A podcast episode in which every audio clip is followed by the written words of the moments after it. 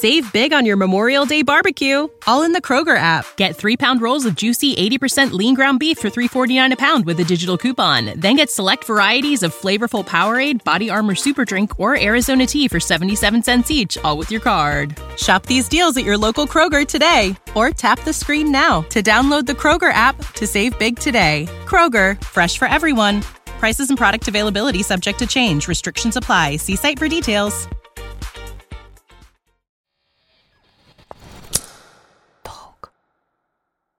У нас была шикарная команда. Я слепой, другой тоже с инвалидностью по зрению и третий парень без почки.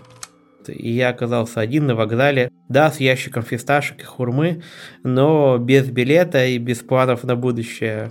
В общем, короче, ко мне во Флоренции приехало 12 девушек.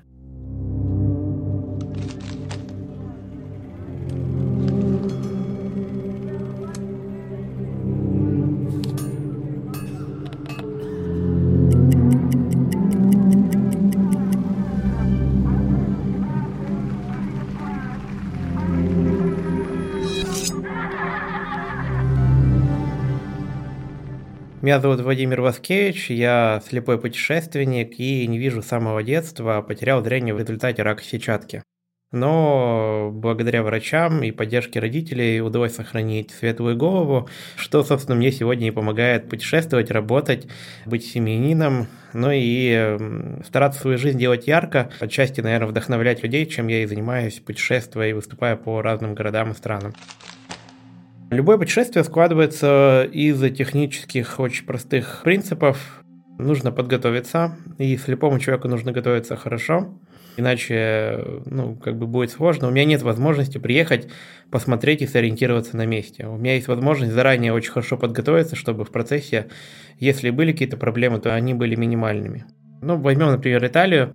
Я, когда собирался в Италию абсолютно вслепую, в одиночку, я понимал, что во-первых, английский у меня не на высоком уровне, во-вторых, я, естественно, не знаю итальянского, и мне сложно ориентироваться в незнакомой стране.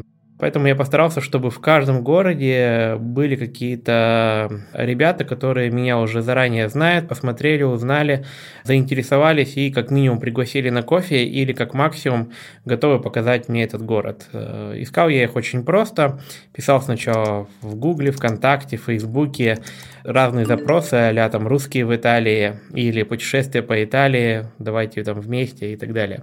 Очень забавная история была во Флоренции я наткнулся на группу «Русские девушки в Италии» и написал сообщение «Девушки, привет, я слепой путешественник, еду по Италии, проехал уже Милан, Венецию, сейчас мечтаю о Флоренции, но понимаю, что без вашей помощи и глаз мне точно не разобраться. Кто готов помочь, попить кофе со мной, погулять, сходить со мной в Уфицы. Кстати, Уфицы для вас будет бесплатно, потому что все сопровождающие слепых, они бесплатно пропускаются. Welcome, пишите в личку». В общем, короче, ко мне во Флоренцию приехало 12 девушек. Да, я старался максимально распланировать свое расписание, чтобы все вместились. С одной девушкой пили кофе, с другой залезли на местный там храм, третий погуляли по площади, с четвертой сходили в Уфицы, в третий, там с пятой, шестой, с, с одной даже на кладбище сходили. Вот, в общем, было весело. Путешествие для меня – это познание мира, просто я его не вижу, а чувствую. Запах, осязание, обоняние, вкус для меня на самом деле значит гораздо больше, чем для обычного человека, потому что это не только просто какие-то чувства, ощущения, впечатления. Очень часто для меня это еще путеводная нить, э, по которой я иду или разгадываю э, какой-то новый маршрут, как, в общем, в древних греческих мифах, да. А, приведу очень простой пример. То есть я приезжаю в Москву на какой-нибудь незнакомый вокзал, и мне нужно найти метро на огромной площади. Естественно, я иду по инерции, куда идет толпа, предполагаю логически, что, наверное, все бегут в поезда в метро а потом у меня появляется обонятельный ориентир. Это запах метро, который сложно с чем-то перепутать. Я думаю, что вы не раз сами чувствовали запах метро, и многим, кстати, нравится. Я его тоже его люблю, поэтому, когда я на вокзале почувствовал запах метро, прикинул направление ветра, а это была открытая территория, да, я сразу понял, с какой стороны находится метро, и попал, куда мне, собственно, и нужно. В путешествиях примерно так это все работает, то есть я привел элементарный пример, но в самостоятельных путешествиях именно вот эти вот все мои датчики, можно так их назвать, они мне складывают полноценную картину, и это помогает не только ориентироваться в пространстве, но и складывать какое-то свое впечатление о стране, городе и так далее. Очень я люблю идти, конечно, в первую очередь на базары, рынки, какие-то тусовочные места, где зашкаливают эмоции, где много запахов, вкусов, где общительные люди – и в разных стране. На Востоке это, конечно, базар, в Европе это какой-нибудь хороший паб. В принципе, работает всегда. Можно познакомиться, пообщаться, получить много эмоций, что-нибудь попробовать. Ну и самое главное, зарядиться духом этой страны или этого места. Каждый город, конечно же, запахами с одной стороны отличается, с другой стороны, в каждом городе можно найти всю палитру запахов. И вкусные, и не очень, и раздражающие, и привлекающие. Мне больше, конечно, нравятся восточные страны в плане запахов, да, это Узбекистан, Кыргызстан, Армения, Грузия, Кавказ, это всегда прекрасно. Там страны Ближнего Востока, там, где много специй, благовоний, если мы говорим про осязательные какие-то чувства, да, про что-то потрогать, то, конечно, здесь превалирует Европа, либо экзотические страны. В Европе есть возможность очень хорошо ощутить архитектуру, потому что даже в маленькой деревушке в Германии, ну, обязательно на главной площади найдется какой-нибудь архитектурный макет а, деревни, э, городской ратуши, деревенской ратуши там, или какой-то церкви, который слепой может пощупать. В этом плане немцы молодцы, они очень ориентированы на туризм, в том числе на туризм для людей с инвалидностью. В Италии очень классно сходить в галерею Уфицы и потрогать картины Боттичелли, особенно «Рождение Венеры», да, кто не в курсе, там стоит голая женщина, очень привлекательна не только на вид, но и на ощупь. Звук э, для меня вообще особенная история, потому что я отчасти интроверт, несмотря на то, что я огромное количество времени уделяю выступлениям, э, шучу, выступаю на большой аудитории. Я не люблю громких звуков, поэтому мегаполисы на меня всегда достаточно сильно давят. И в путешествиях я стараюсь уехать в какую-нибудь провинцию, потому что для меня самые классные места, вот я сейчас вспоминаю, это, конечно же, провинция Италии, или если про экзотику, то есть какая-нибудь провинция Занзибара, где у тебя там под порогом живет змея, на голову тебе спрыгивает ящерица, а ночью прилетели на аэроби флай и тебя покусали. Это не самое приятное ощущение, но в плане звука там прям рай, потому что тишина, море, волны плещутся, там ветер колышет какие-то растения, и это очень круто. На самом деле, вслепую делать э, многие вещи гораздо проще. Ну, например, что касается вкуса. Естественно, я могу съесть практически любое блюдо по очень простой причине, потому что я его не вижу. Бывало у меня случаи, когда я ел бараньи кишки, пил кровь, разные потроха в сыром и полусыром виде, полуприготовленном виде. Были разные фрукты, есть такие фрукты, которые с запахом гнили.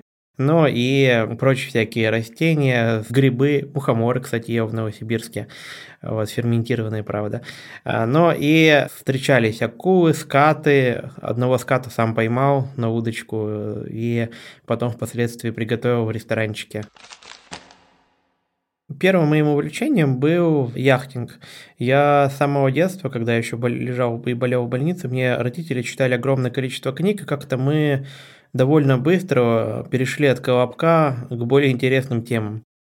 А уже в 4 года я практически знал всего Жюль Верна, родители читали мне просто в захлеб. Поэтому путешествия мою тему в меня въелись уже давно, когда я впервые сначала с родителями попал на яхту, но это была все-таки моторная посудина, а мне хотелось под парус. И в 17 лет я реализовал свою мечту. Впервые с моим незрячим товарищем и наставником Олегом Колопащиковым мы пошли под парусом на Байкале 10 дней научились не только управлять э, парусом, да, вязать морские узлы, но и даже научились стоять на вахте за штурвалом, потому что для слепых существуют специальные навигаторы, которые довольно точны. И если капитан знает, что нет поблизости никаких мелей там или скал, то вслепую совершенно спокойно можно держать, например, курс на остров Куба. Парусом походить и поучаствовать, допустим, в гонках вполне получилось. Гонялся я и на Байкале, и в Средиземном море, на Балтике, даже участвовал в полулюбительских, полупрофессиональных регатах, где занимали призовые места. Бывало времена, когда мы попадали в шторма, и в шестибальный шторм попадали, и бесконечно в течение восьми часов я кормил рыбок за бортом. Сначала тем, что было на завтрак, потом то, что осталось из жидкости, потом просто судороги, потом капитан в меня выливал насильно практически воду и сладкий чай, и это все обратно выходило в море. И вот такой круговорот впечатлений и жидкостей происходил, это, конечно, никогда не забудется открытое море, ветер, солнышко и понимание, что ты идешь в какую-то бесконечную практически даль, это всегда вдохновляет и наводит какие-то романтические чувства.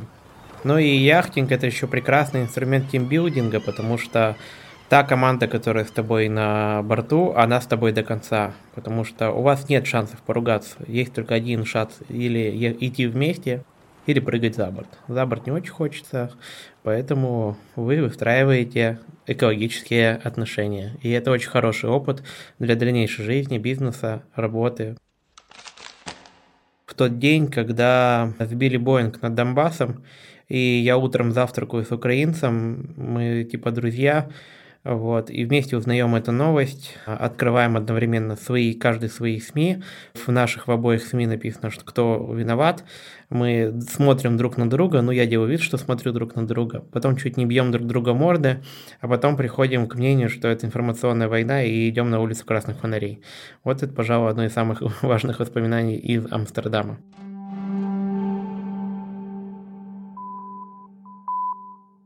Да, мы приехали в автостопом в Нидерланды. Вообще это было одно из самых первых моих путешествий. Первое путешествие большое по Европе. Я, как уверенный в себе 18-19-летний юноша, думал, что все море по колено, что зачем ездить по России, сразу надо автостопом по Европе. Чехия, Германия, Нидерланды, Бельгия, Франция, Италия через Альпы, да, и потом обратно в Чехию. Вот такой кружок мы запланировали с друзьями. У нас была шикарная команда, я слепой, другой тоже с инвалидностью по зрению и третий парень без почки. Чудесные три русских парня с огромными рюкзаками, которые пытались поймать машины, сразу поняли, что троих аубов огромных не особо-то хотят садить куда-либо, но это было довольно забавно. Такой самый, наверное, невероятный случай был в Германии, когда шел чемпионат мира по футболу 2014 год. Немцы вышли в полуфинал, и мы в это время оказались 30 километров до Берлина и никак не могли добраться. Но в этом случае был БАМ скоростной, и мы решили уж, ну, если не доедем, то хотя бы дойдем пешком. Потому что все немцы, нормальные немцы, все смотрели футбол. Все остальные немцы, которые вынуждены были куда-то ехать, смотрели на нас, соответственно, как на ненормальных, потому что мы футбол не смотрим. А города прям все с рюкзаками. Ну, мы, значит, пошли по скоростному БАМу, идем, километров 5 прошли, останавливается полицейская машина, говорит, здравствуйте, ну вы, наверное, русские. А я говорю, как вы догадались? Он говорит, ну, только русские по БАМу ходят скоростному с рюкзаками. Так делать нельзя, давайте мы вас э, отвезем-ка обратно. Пока что вас штраф брать не будем, но если что, это 500 евро. Мы такие, да, да, да, спасибо большое, ладно, отвезите куда угодно, лишь бы штраф не брали. Они нас отвозят обратно, мы поплевались немножко и решили все-таки попробовать второй раз, искренне думая, что русское упрямство как бы сильнее немецкой настойчивости и прагматичности. Через 10 километров оказалось, что не так, потому что нас встретила точно та же самая машина, точно те же самые полицейские, также абсолютно вежливо сказали, ну мы знали, что русские дураки и упрямые болваны, поэтому совершенно точно даже поспорили между собой там, на ящик пива, пойдут ли они еще раз. И кто-то там, в общем, проспорил, потому что мы пошли, они нас также вежливо взяли и обратно отвезли. Мы приехали обратно на заправку, постояли часа два-три, нас по-прежнему никто не берет, все смотрят футбол. Ну и мы подумали, вспомнили хорошую, добрую русскую пословицу «Бог любит троицу», да, и пошли в третий раз. В последний раз мы прошли 15 километров, то есть от 30 примерно половину, и приехала та же самая компания из полицейских. В этот раз они нам выписали штраф в 500 евро. И мне пришлось вспоминать по именам всю сборную Германии, чтобы нам этот штраф простили. На самом деле в автостопе у меня есть примерно 30 секунд понять, доверять водителю или нет. И вообще в путешествиях я достаточно хорошо натренировал чувство доверия. Во-первых, я стал неплохо чувствовать людей, а во-вторых, я научился доверять людям, потому что это очень важное качество в путешествии, да и в мире в сегодняшнем, да, потому что мы все время думаем, что нас кто-то хочет обмануть. Например, самый распространенный вопрос, который я задаю своим подписчикам или на выступлениях, как вы думаете, кто у меня украл, единственный раз в жизни украл телефон и где это случилось? Все говорят, в России. Ну, ничего подобного, потому что телефон единственный раз у меня украли в Париже. После этого больше ничего страшного не происходило. Что касается автостопа, вот меня есть 30 секунд, когда машина останавливается, я открываю дверь, перекидываюсь словами, и за это время я должен понять, ну, ехать с этим водителем или не ехать. Были случаи, когда я передумывал. Чаще всего я все-таки садился в машину, но пару раз было довольно страшно. Один раз мы попали в аварию, потому что водитель был неопытный, очень была сложная трасса зимняя с снегом, с вьюгой и перевернулись, и чуть под фуру не угодили. Второй случай, когда под Уфой нас с другом подобрал местный житель, который все время потом на протяжении, пока мы ехали, курил траву и говорил при этом, ребят, я не наркоман, я не наркоман, мне просто хочется покурить. Вот сейчас я приеду у вас, накормлю, сами увидите, что я хороший человек. В общем, мы, короче, еле-еле-еле доехали. В какой-то момент он уснул за рулем. И я просто понял в последний момент, у меня товарищ спал на заднем сидении, что мы едем уже не по дороге, а просто по обочине. Правда, доехали живые, целые, невредимые. Отдых, правда, нас накормил. Даже хотел травы дать, но мы решили отказаться. Но я всегда прошу сфотографировать меня, и водители, кстати, делают это с огромным удовольствием. Почему я еще люблю автостоп? Потому что это не только там дешево экономно, сейчас я уже достаточно зарабатываю, чтобы не ездить автостопом, да, по этой причине но иногда возвращаюсь с удовольствием к этому типу путешествий, потому что водитель это всегда интересный рассказчик. Бывают, конечно, исключения. У меня попадалось пару водителей. Один, например, рассказывал всю географию России не с точки зрения, где он побывал, а с точки зрения, где он изменил жене. Но чаще всего водители – это интересные рассказчики, особенно те, кто ездит на фурах, дальнобоя, они повидали много, и их интересно всегда слушать. Ну и ты в ответ тоже травишь какие-то байки. А по пути они говорят, Вов, Вогу проезжаем, вот справа фотографируй. Я говорю, как справа-то? Да вот подними, повыше, повыше, повыше. Ну вот так нормально фотографируй. Ну что там, вода-то все равно видно будет, что-то не парься, типа. Вот, поэтому бывают такие фотографии. Чаще всего, когда я хочу сделать хорошую фотку, я прошу либо друзей, которые со мной ездят в путешествие, либо если я еду один, то водителя или просто местного жителя, почему-то как-то вопрос, что у меня там заберу телефон, никогда особо не возникал, и никогда так и не было. Так было у меня в Узбекистане. Я в последний день закупился на базаре на все деньги, которые есть. У меня даже немножко не хватило. Взял даже немножко взаймы. А только ночью узнал о том, что у меня есть ошибка в билете, и меня не посадят на поезд. И я оказался один на вокзале. Да, с ящиком фисташек и хурмы, но без билета и без планов на будущее. И у меня был прекрасный экспириенс, когда ночью за три часа до поезда мне нужно было срочно занять у узбеков 200 долларов, а это, ну так, между прочим, примерно две узбекские зарплаты, чтобы купить себе новый билет. У меня это получилось у совершенно незнакомых людей. Я, естественно, конечно, им все вернул, но, пожалуй, так давно не поджаривал, как там. Раньше в Екатеринбурге проводил, сейчас в Петербурге регулярно провожу прогулку в темноте. Я называю это путешествие в темноте. Это возможность каждому человеку погрузиться в мой мир, при этом не ради не сколько ради экстрима, а сколько ради внутренних ощущений, ради работы со своими внутренними границами, зоны комфорта. И когда человек попадает в темноту, я ему одеваю повязку на глаза, а мы немножко общаемся и дальше идем просто путешествовать по городу. То есть занимаемся той обычной жизнью, которую я каждый день веду. Да, мы идем по городу, едем в общественном транспорте, спускаемся в метро, заходим в ресторан попить кофе, поесть, переходим дороги, общаемся с людьми, потому что нам нужно понять, с какой стороны лучше перейти Невский.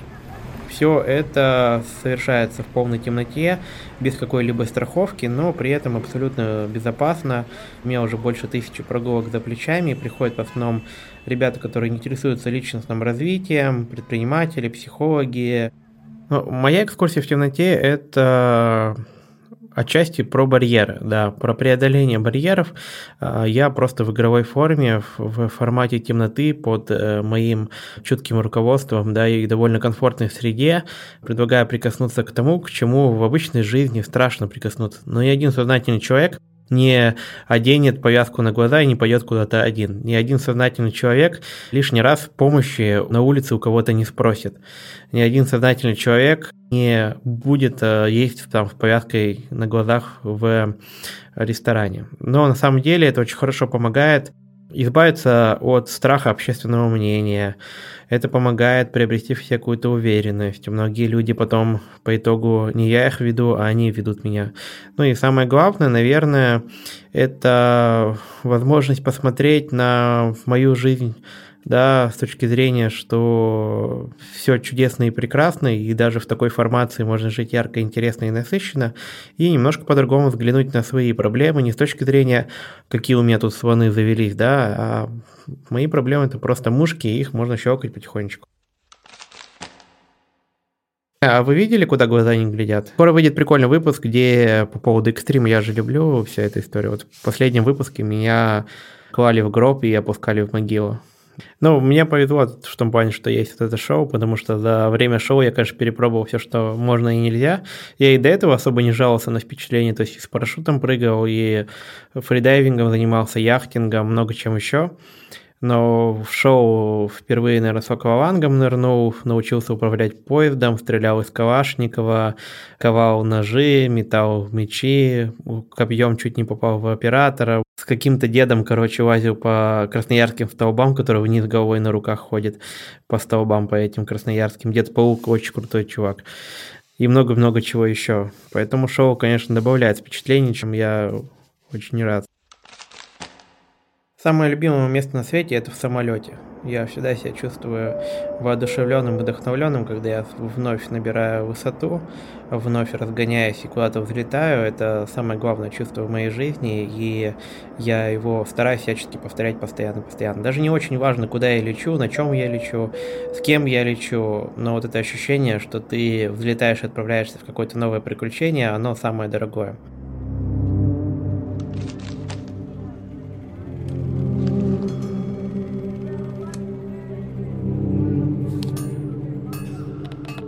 Спасибо, что послушали шестой эпизод подкаста «Невидимое». Если вам понравился этот выпуск, обязательно посмотрите канал нашего героя Владимира «Куда глаза не глядят». Ссылку оставили в описании. Подкаст создан креативной командой Mayo Free и аудиоплатформой Толк. Продюсер подкаста Полина Иванова. Музыку писал Николай Поляков. Монтаж Анна Летичевская. Слушайте нас во всех приложениях для подкастов и не забывайте делиться с друзьями.